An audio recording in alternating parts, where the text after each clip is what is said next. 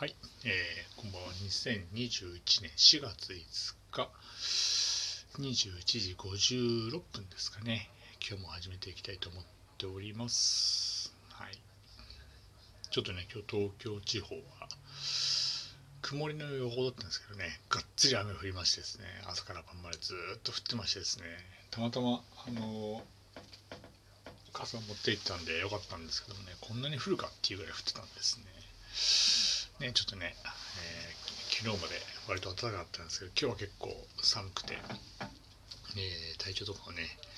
崩されたりしない方がいいかなと思ってますんで、あの皆さんね、あの気をつけていただいて、はい、頑張ってやっていけばいいかなと思っております。で、まあ今日何をこう話そうかなと思ったんですけども、まあ、あのプライベートっていうか、なんていうのかな、こうマニアックな話だっていくらでも喋れるんですけど、えーね、プロレスの話はできるんですけども、まあ、なかなかね、あのまあ、プロプロレスの話してもいいんですけど、全然ね、僕のプライベートらしいですから、僕が何を喋るか知ったことないんですけどね。まあ、ちょっとそれはね、と思ったんですけど、ラジオのネタがなんかないかなと思ったんですけどね、パパッとね、思い浮かばないんですよね。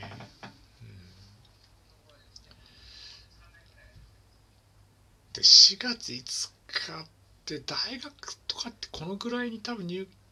学式あったんじゃないかなみたいなこと思ってですね。ねあの過去を振り返りシーズンで考えて2001年までなんとかね持ってたんですけども。前回と受験の話をしたと思うんですけどもえっ、と2月9日に、えー、東京経済大学で2月11日に成城大学。2月14日に、えー、東洋大学。2月15日に中央大学。で2月18ぐらいに日大かなを受けたんですよね。うん、で岡村君に紹介をされてそうあの全校集会があるからたまたま近くにいた岡村君が指定校推薦で成城大学に入学したっていう話を聞いて成城大学ってめっちゃ良かったよっていう話をされましてでそこからで試験に見て僕のスケ入試スケジュールって2月9日と2月14日1518まで決まったんですよ。で2月の9日から14日までが空いてたんですよ。そだからその間にちょっとね、受験練習みたいな感じで岡村君が言うんだったらじゃあ正常受けてみようかなみたいな感じ。正常の偏差値とか全く僕見てなくてたま本当に東洋大学に行きたかった。東洋大学のマスコミュニケーション学部に行きたかったっていうのがあってそこ落ちたらもうあとはもう経済学部行こうと思ってて調べてたんですけども。でたたまたまその岡村君がいいとこあったよって言ったから受験したんですよね。で東京経済大学は受験したんですけどまああんまり手応えなかったんですよね。本当に、うん、で、えっと、成城大学受けたんですけど成城大学全く手応えなくて難しいなと思ったんですよね。うん、東洋大学も難しいなと思ってで中央大学なんてさらに上なんでまあ難しいなみたいなあったんですけど確かねこれはねどどのタイミングだったか分かんないんですけど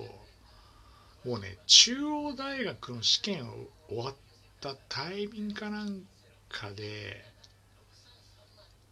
もう気持ちが切れてたんですよねもう。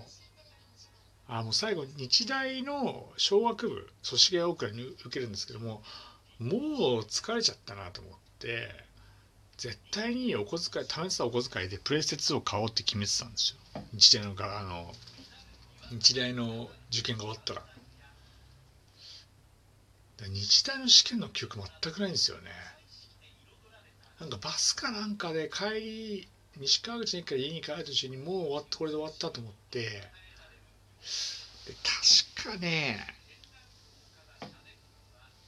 そう東京経済大学かなんかの受験結果が出てて合格をもらったんですよ。滑り止めかなんかで。で最悪もう大学生になれるって思ってたからもう気持ちがもう飛んじゃってて日大の受験の時は全く記憶なくて、うん、とにかくもうあのプレステ2を買ってゲームやりたいみたいななんかその時そういう願望があったんですよねなんかね。だからもうその日日大の最後受験の日が終わった後はもう途中で降りて山田電機かなんかに行ってプレステ2を買った記憶があったんですよね。とりあえず大学生になれるって言ってのあったんでもういいやみたいな感じで。そうそのそういう記憶があってですね。でもうとりあえずプレステ買ってやっと受験も終わったぜみたいな感じで。で学校高校もねもうその頃は確かもう休み期間入ってたんでほぼほぼなくて3月までなかったんじゃないかなと思ったんですよね。そう。で成長の合格発表かなんかがねネットで出ててで見たら自分の番号があってあ正常も受かったと思って。あで東洋東京経済は割と地方だったんで地方っていうかあの関東の中でね。ちょっと派手だったんで成城大学成城学園前っていうのは新宿経由していてちょっと遠かったんですけどあ俺成城行けるんだと思って喜んじゃっててただ本命は東洋大学だったんで東洋大学の受験発表はねあのは掲示されてたんで行ったんですよね朝朝朝霞まで。見に行って。で落ちててああダメだったんだと思って。で当然中央大学も落ちててああダメだったんだみたいな感じで。日大とかが割と日本大学とかって割とパッとした有名じゃないですか。日大に行きた日大は割とスウェード目みたいな感覚を受けたとこあったんでちょっとね。日大に行けたらいいなと思っててねこう合格発表見たら日大も落ちててあれと行くところがないって。正常か東洋経東京経済かしかなくて じゃあまあね正常行こうかなと思って。で成城大学がどのくらいレベルかって僕全く知らないで、まあ、受けたんですよ。ぶっちゃけ本当に。お恥ずかしい話。いやいろいろ調べていくとまあまあまあ日大よりも偏差値が高いと。これも不思議ですよね本当に。日大も日大落ちてにもかかわらず あの政治を勝ってしまったっていうのがあったんでいやまあまあ岡村君もねあの行くしまあまあそこに行こうかなと思って。でちょっとやらしい話なんですけどちょっとねやっぱりちょっと成城大学ってね学費が高いんですよちょっと若干。若干ね20万ぐらい高いんですよ。東洋とか比べると日大に比べると。でもね浪人する選択肢ってなかったんで、まあ、親に言ってですね。成城に行きたいっていう話をしてですね。あの成城大学のなお金申し込み書みたいなのをですね払ってですね。まあそれでなんとかですねお金を払ったんでで成城大学に